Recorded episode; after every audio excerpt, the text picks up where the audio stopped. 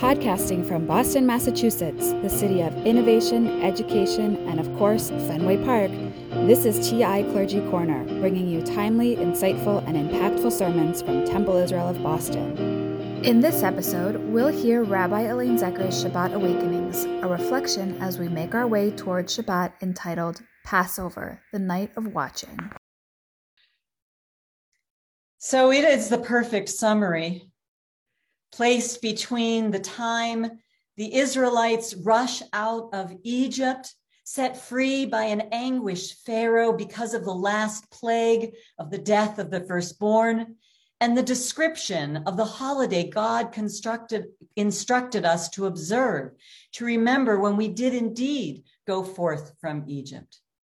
Exodus chapter 12, verse 40.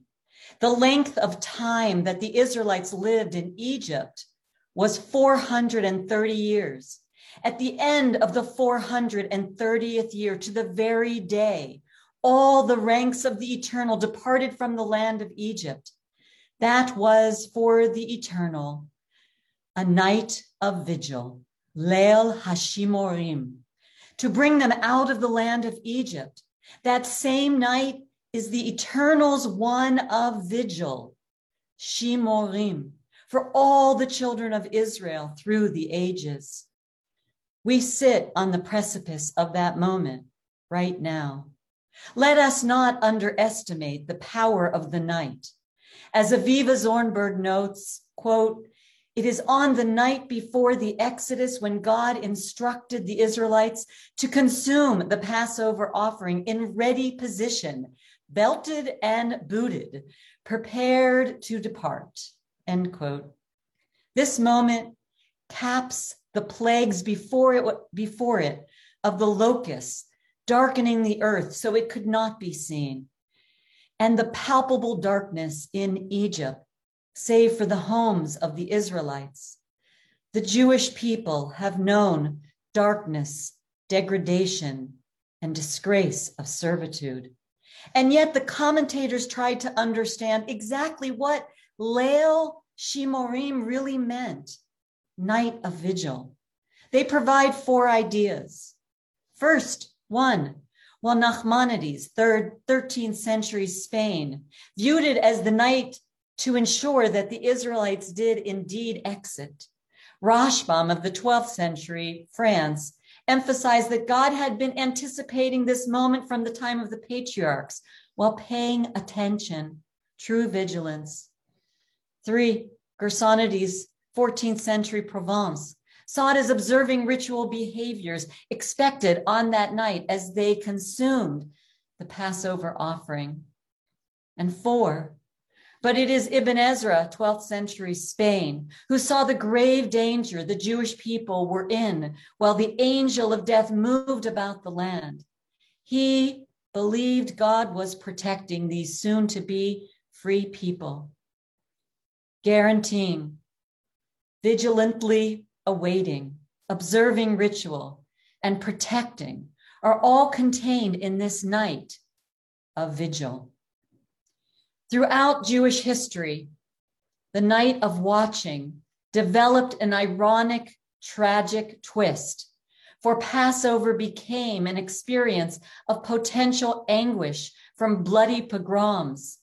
They watched to protect their lives, caused by the conspiracy, conspiracy theory known as the blood libel. One of the original examples of totally made up fake news. I want to share how Encyclopedia Judaica describes it.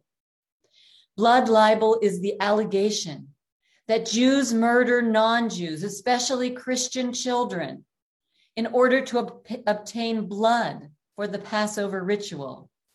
It is a complex of deliberate lies, trumped up accusations, and popular beliefs about the murder lust of the Jews and their bloodthirstiness.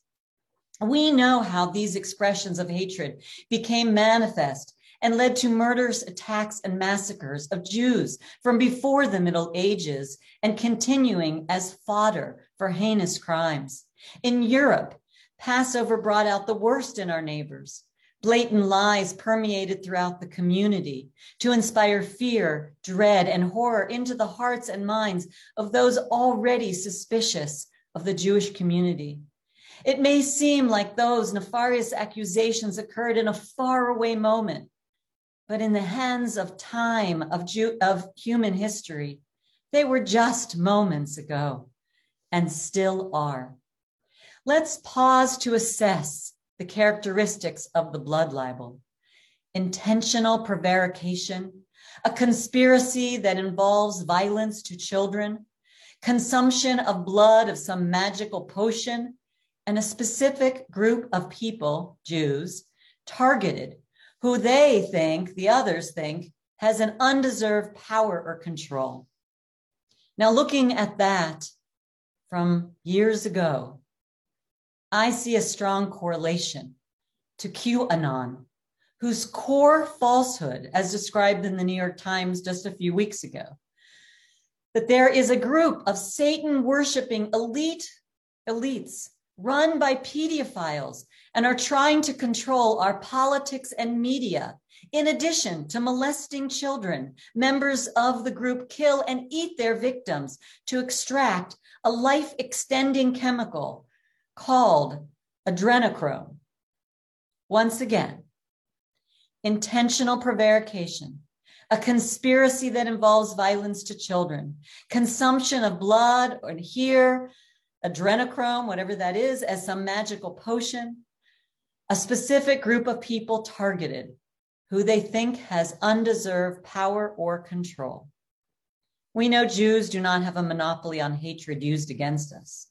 Deceitful defamation leads to violence across race, age, ability, gender, and sex.